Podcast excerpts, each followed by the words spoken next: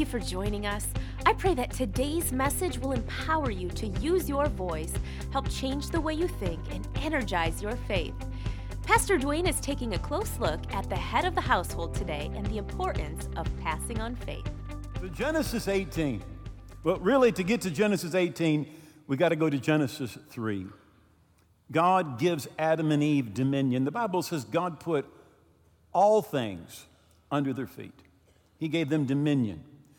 They, they bowed their knee to God's enemy, we could say, Satan.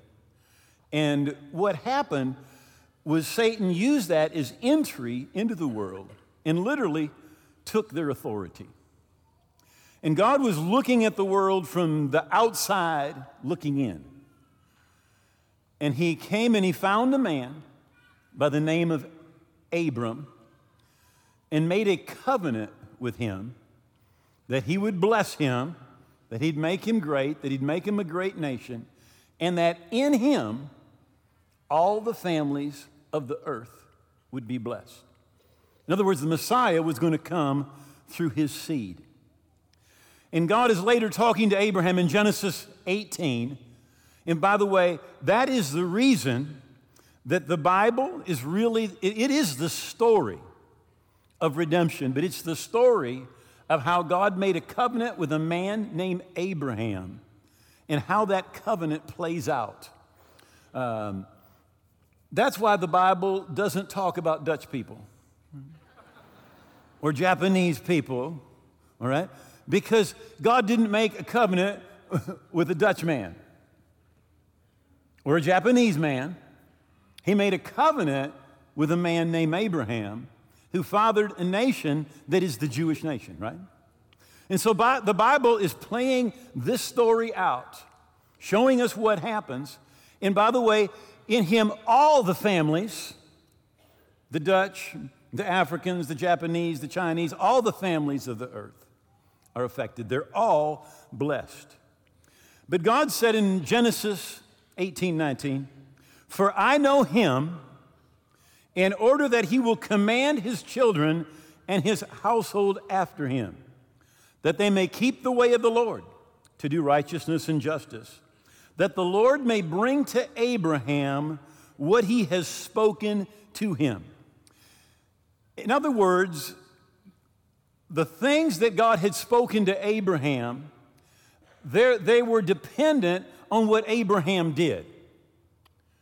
And he said, So that I can bring to Abraham what I've spoken to him. God wanted to do things, but Abraham needed to do some things so that God could do some things.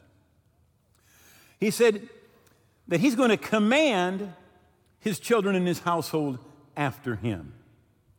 Now, n- notice the after him part.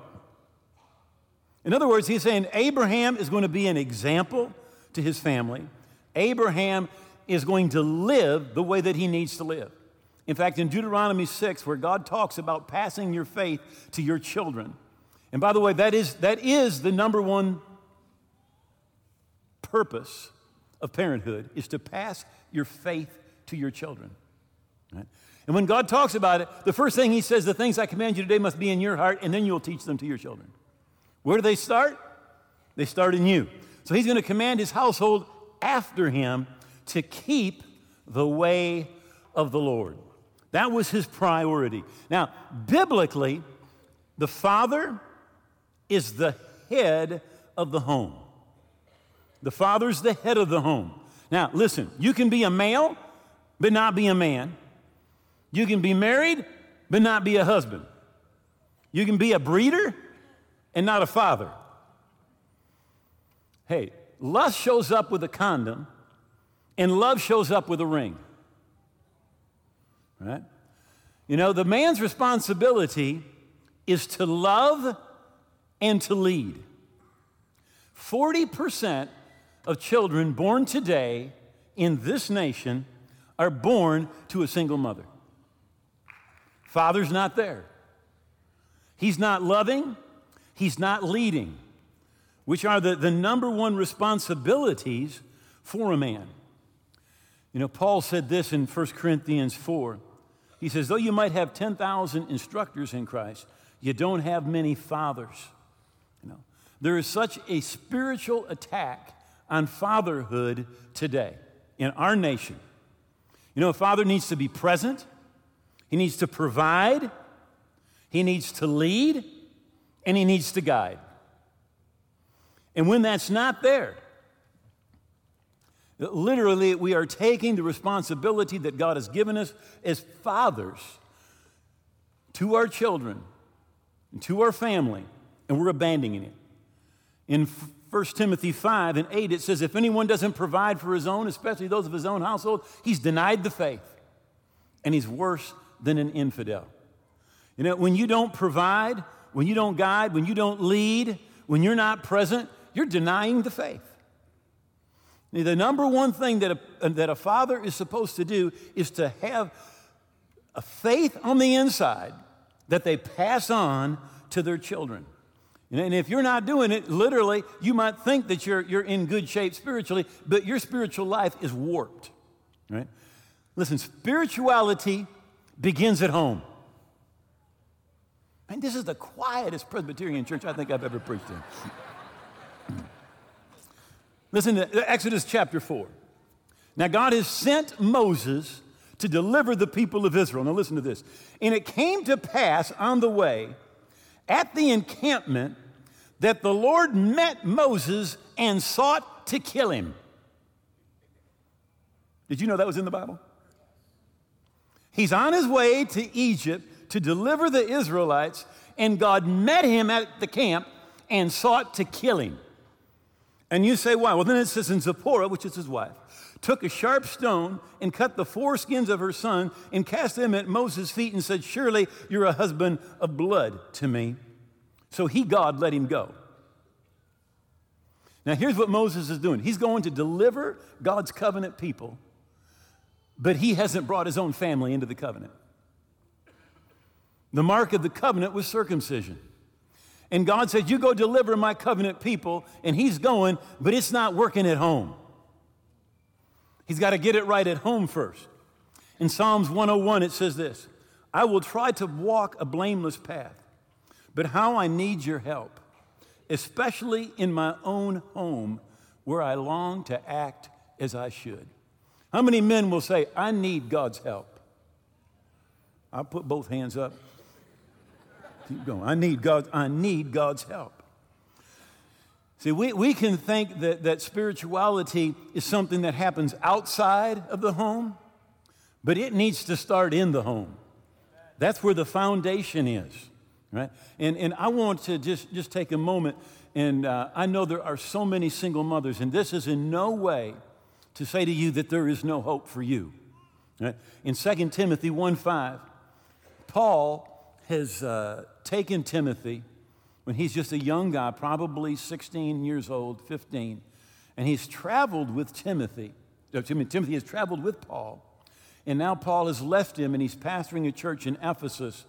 And Paul writes him back and says, When I call to remembrance the genuine faith that's in you, which first dwelt in your grandmother Lois and in your mother Eunice, and I am persuaded is in you also. Now, in Timothy's life, the, the, the father figure that should have been there was not there. And Paul stepped in and moved into that position and, and, had the male influence in his life. But notice that he said, The faith that's in you was first in your grandmother, Lois, and then in your mother, Eunice, and now I am persuaded is also in you. So if, if you're a single mother, I just want you to know you can pass your faith on to your children and they can do great things in the Lord. But a, a father needs to influence in the right way. It said, God said about Abraham that he'll command his household after him to keep the way of the Lord. Now, men, I like sports as much as anybody, right? Uh, I, I, love to hunt, I love to fish, and I know some of you guys, you're into golf and basketball and baseball and all of that stuff. That is great, right? And it's great that you do those things, right? But the number one thing that you need to do is you need to influence your family in the way of the Lord. That's the number one thing. You need to seek first the kingdom of God in his righteousness, right? And what you're teaching your children, if you put those things above God, right? What you're teaching your children is that is more important than the kingdom of God. That's more important than worshiping God. That's more important than putting God first, right? And what, what as my wife has said so many times, she says, Your compromises become your children's norms. Your compromises become your children's norms, right? And every home needs a father to be a spirit, to be spiritual, to be a protector, right? One that prays, one that reads their Bible, one that God, puts God first, one that worships, one that's blessing their family. I love what it says about King David. He had worshiped, they had brought the ark of the Lord to Jerusalem, and David had set up a tent, and they put it in the tent. And all the Levites were, were there. In fact, it was the one place where anyone could walk into the presence of God. And after David did that, he worshiped, and then it says he went home to bless his house. Right? What did he do? He worshiped, and then he went home to bless his house. Not he went golfing and went home to bless his house. Not he went hunting and went home to bless his house. Right? He, he connected with God. He put God's way first. Then he went home to bless his house. Right? And, and as a father, please speak positive, future oriented words over your children. Tell them you're going to be great. You're an overcomer. Right? You've got a great heart. You know, God has gifted you. You know, the Bible says, train up a child in the way you should go. And the Amplified says, in keeping with their individual gift or bent. All right? And then when they're old, they won't depart from it. But how many of you realize every one of your children is different? Right? Each one has a different gift or a different bent. And as parents, we're supposed to discern what that is. And then we're supposed to help them move in that direction. That's why you love every child the same, but you treat every child different. You can't do the same thing with, a, with, a, with every child because their bent, their interests, their gifts are different. When Jesus was baptized in the Jordan River, as he comes up out of the water, the Bible says, and suddenly a voice came from heaven saying, This is my beloved Son in whom I am well pleased. This is my beloved Son in whom I'm well pleased. There's three things right there that every child needs from their parent, from their father particularly. It says, My. They need relationship. They need relationship with you. Beloved, they need your love, they need your affection. And then it says, In whom I am well pleased. And they need your affirmation. They need relationship, they need your love and affection, and they need your affirmation. And that is particularly true when it comes to young men. They need the affirmation of their father. Uh, really, young men, little boys, little, bo- little boys are just little men. In fact, I like say it this way big men are just little boys in big bodies. right? Now, what the Bible actually tells us is that the number one need of a man is affirmation. That's his number one need honor, affirmation. When, when men were, were given a questionnaire and said, Would you rather be loved or respected? Over 90% of the men said, I want to be respected. I could live without love, but I couldn't live without that, that affirmation that I need that someone is proud of me, that someone respects me.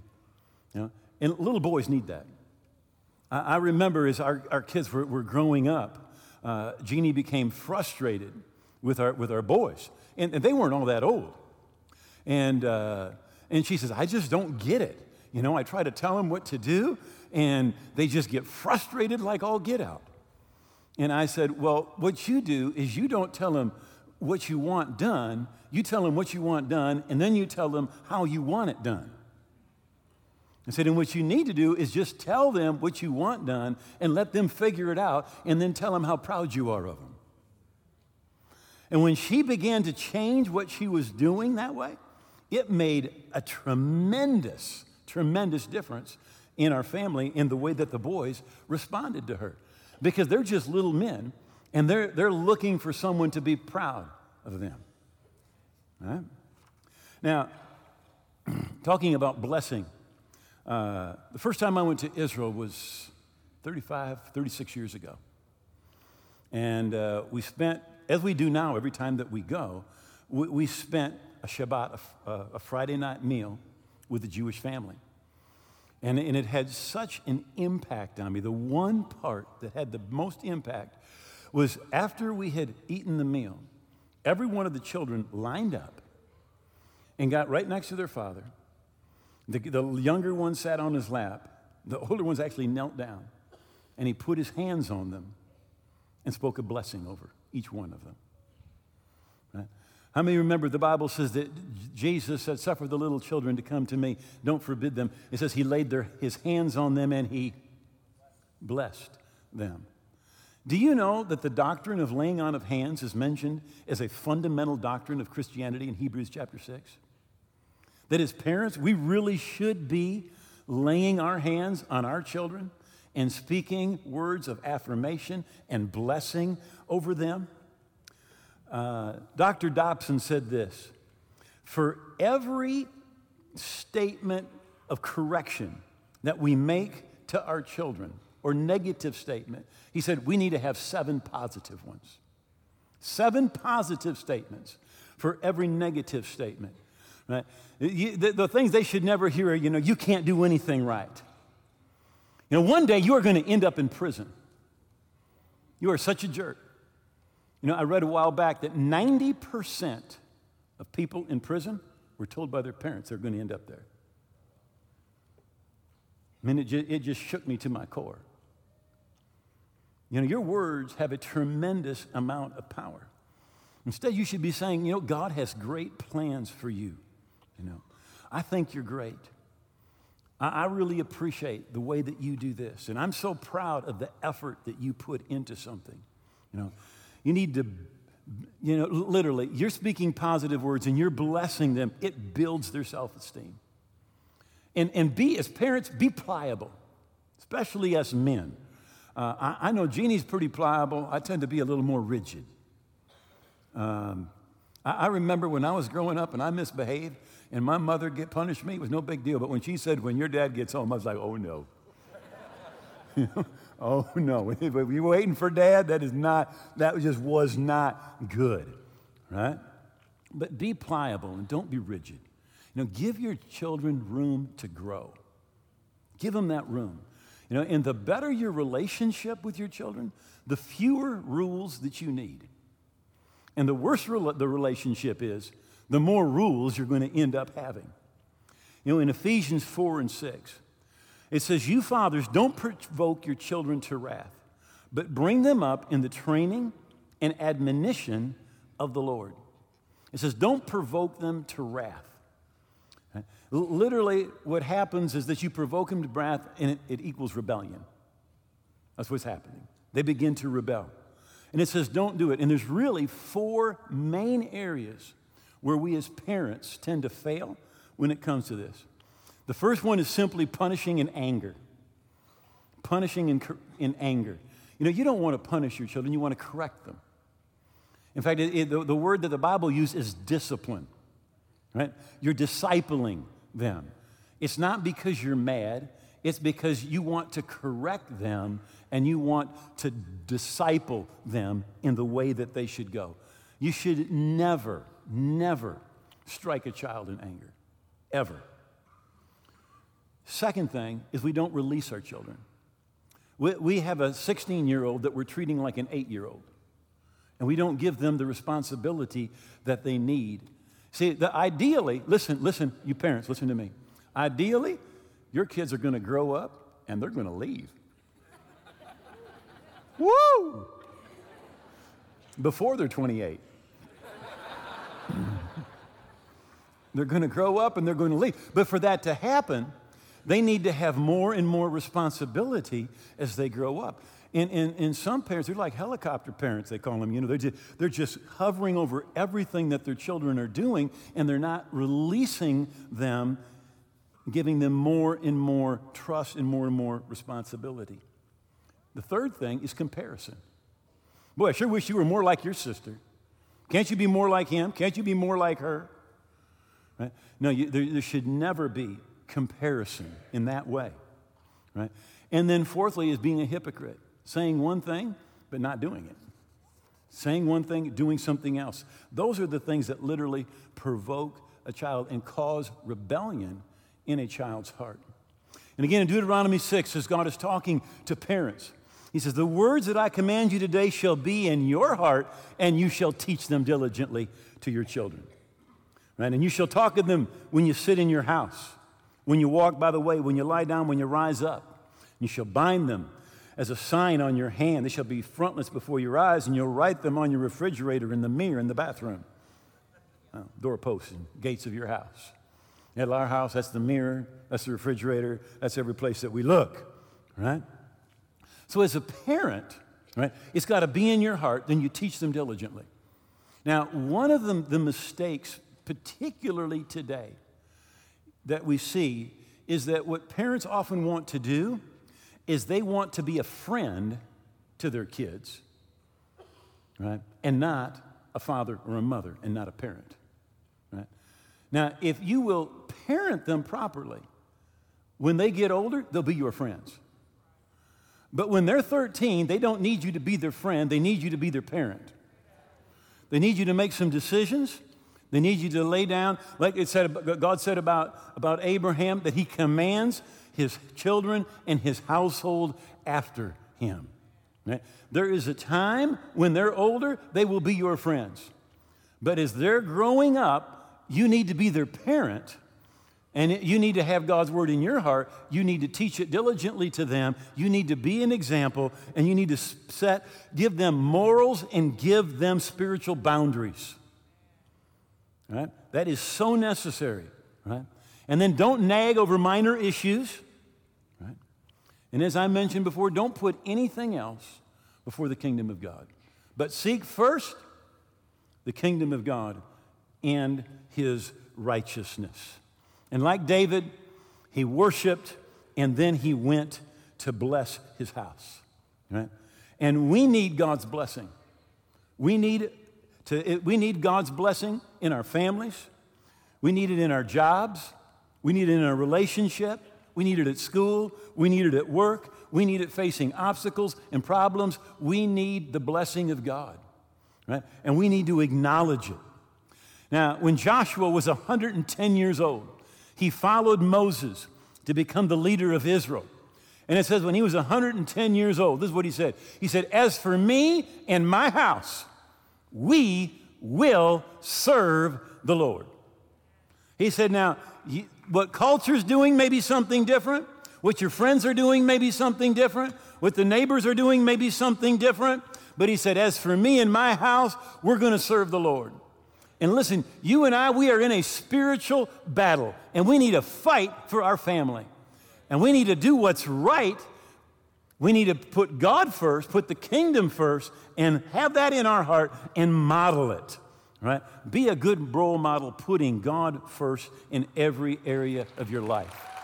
Love your children, love your family, enjoy them, but put God first, right? God first. Uh, as the spiritual head in your home, man, you have a tremendous amount of authority that you probably don't even realize. In, in Mark chapter 9, Jesus is coming down from the Mount of Transfiguration Three of his disciples are with him, and he's left nine disciples behind. And there is a man who brings his son to Jesus' disciples that are left behind. And they were unable to bring a healing or a cure in that young man's life. And then the, the man sees Jesus as he comes, and uh, he says, Jesus, I brought my, my son to your disciples, and they, they couldn't help him. And uh, Jesus asked the man, Well, what's the problem? And he says, How long has this been going on? Well, he says he often throws him both in the fire and the water to destroy him. But if you can do anything, have compassion on us. And Jesus said, if you can believe, all things are possible to him who believes. What Jesus said to this father was, Look, you have spiritual authority in your home. You've got authority in your home. We call it relational authority. You know, the closer that person is to you, the more spiritual authority that you have. Right? It'd be one thing with my wife and my children, it would be something else with my sister, and then another level with a, a niece or a nephew. Right? But the closer you are, the more relational authority is there. I remember years ago, and, and Jeannie could probably come up and tell this story better than I could tell it, but our kids were sick. I came home, and the kids were, they were in bed. And they'd been in bed all day, and Jeannie had been trying to be a mother and take care of everything. And, and, and I came in, and she said to me, she made me there, she said, This is your house. How long are you going to put up with this? Now, I'm sure she didn't say it with quite that tone, but that's sure what it felt like. How many of you men know what I'm talking about? She can whisper and it sounds like she's shouting. All right? It's kind of like, what are you going to do? And I said, I'm going up there, you know. I went up there, laid hands. One of them kids prayed for them in Jesus' name. In 15 minutes, they were fighting. It was normal. That's what I'm trying to say. It was normal. Sometimes we, we need to take and use that authority that God has given us. And, and, and our culture has such a strange picture of what a real man is. Let me just tell you Jesus was a real man. He was not a John Wayne, macho, don't need any help, won't ask anything. Now, he, he, that was not the type of man that he was. But you know, he had compassion on the sick, empathy for the hungry, right? When, when Lazarus was dead and he saw the sorrow, the Bible says he cried. Now, he was not the, what we would call a John Wayne, macho guy, but he was a real man. And a real man knows that he doesn't know everything. Look what it says in Proverbs 20. It says, Counsel in the heart of a man is like deep water, but a man of understanding will draw it out. What's simply saying is this when somebody knows something, he said, it's like deep water down on the inside. He said, but what you need to do is you need to draw it out. You know how you draw it out? You ask some questions. See, we, we all, uh, as macho, we want to know everything. You, you, listen, you, you don't know 1% of what you need to know, right? And you need to ask some questions. I remember when, when Jeannie and I lived in Mexico, this was just a cultural thing, right? But nobody wanted to admit they were ignorant. They didn't know something. So they would always tell you something. And we found out in a hurry that it was not just safe just to ask anybody anything. We were looking for the hardware store. And so I asked somebody where the hardware store was. They told me go three blocks, turn right, and it's right there on the left. We went, it wasn't anywhere around. So we asked somebody else, and they told us to give us different directions. We went there, it wasn't anywhere around. We asked somebody else for directions. They gave us directions. We went there, and it wasn't anywhere around. They just wouldn't admit they didn't know, so they'd just tell you something. you know what? A lot of men are like that. They just want to act like they know everything. Look, you don't. You don't. And don't be afraid to ask questions, right? And don't think you can go it alone. I'm, I'm going to close with this. Uh, every one of us have great days, right? And every one of us has strengths, and, and we've got times when we can handle what's ever coming, right? But there's times when you simply need help. I remember David that he killed a giant named Goliath. Anybody? Wave at me if you remember that story. All right, okay. Now, how many of you remember the giant that David could not kill? One, two, three, four. Four. Listen to this.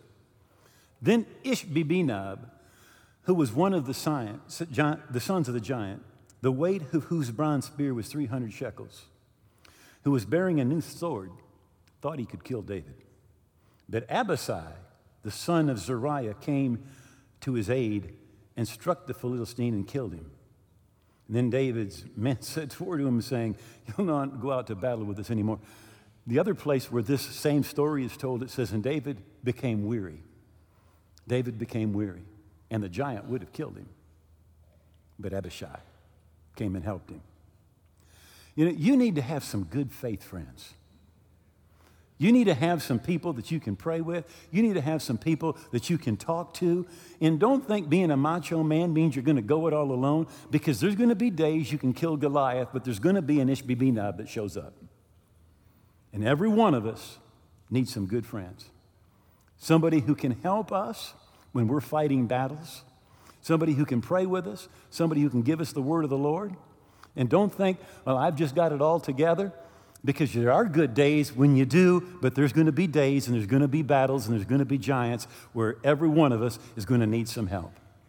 And don't try to be John Wayne because you're not and it doesn't work. It just doesn't work. Right?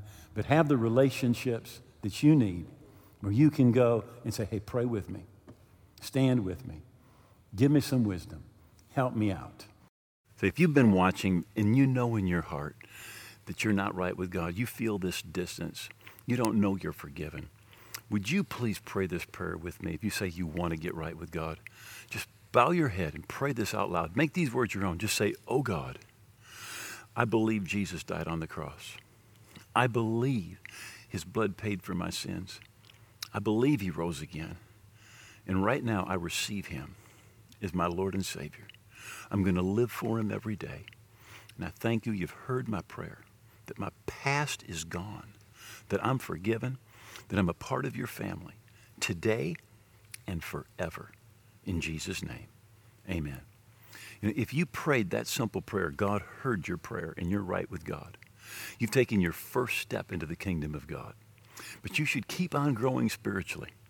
And I actually wrote a book to help you keep doing that, and I want to send it to you absolutely free. You can download the book, or you can contact us. We'll send you a copy free of charge. And it is full of bullet points to help you keep growing spiritually. May God bless you and keep on serving Jesus. If you just prayed that prayer with Pastor Duane, you are making one of the best decisions of your life. How awesome! Just as Pastor said, we love to send you a free copy of his book, Your New Life. Log on to walkingbyfaith.tv and request a copy of this book be mailed to you. Or you can download it right there instantly. Either way, it's absolutely free. Today's program is available on Roku and Amazon Fire TV by searching Walking by Faith. Or check out our app where you can download the message for offline listening, follow along with Pastor's notes, and share images on your social media. Walking by Faith is used across the globe to spread the truth that changes lives on and off the air. To partner with us financially in this great commission, go to walkingbyfaith.tv/give. If you need someone to pray with or God is just doing amazing things in your life, we would love to hear about it. You can contact us by phone, email, or through our app. Also, find us on your favorite social platform by searching WBF TV. I hope you have a wonderful week. We'll see you again next time.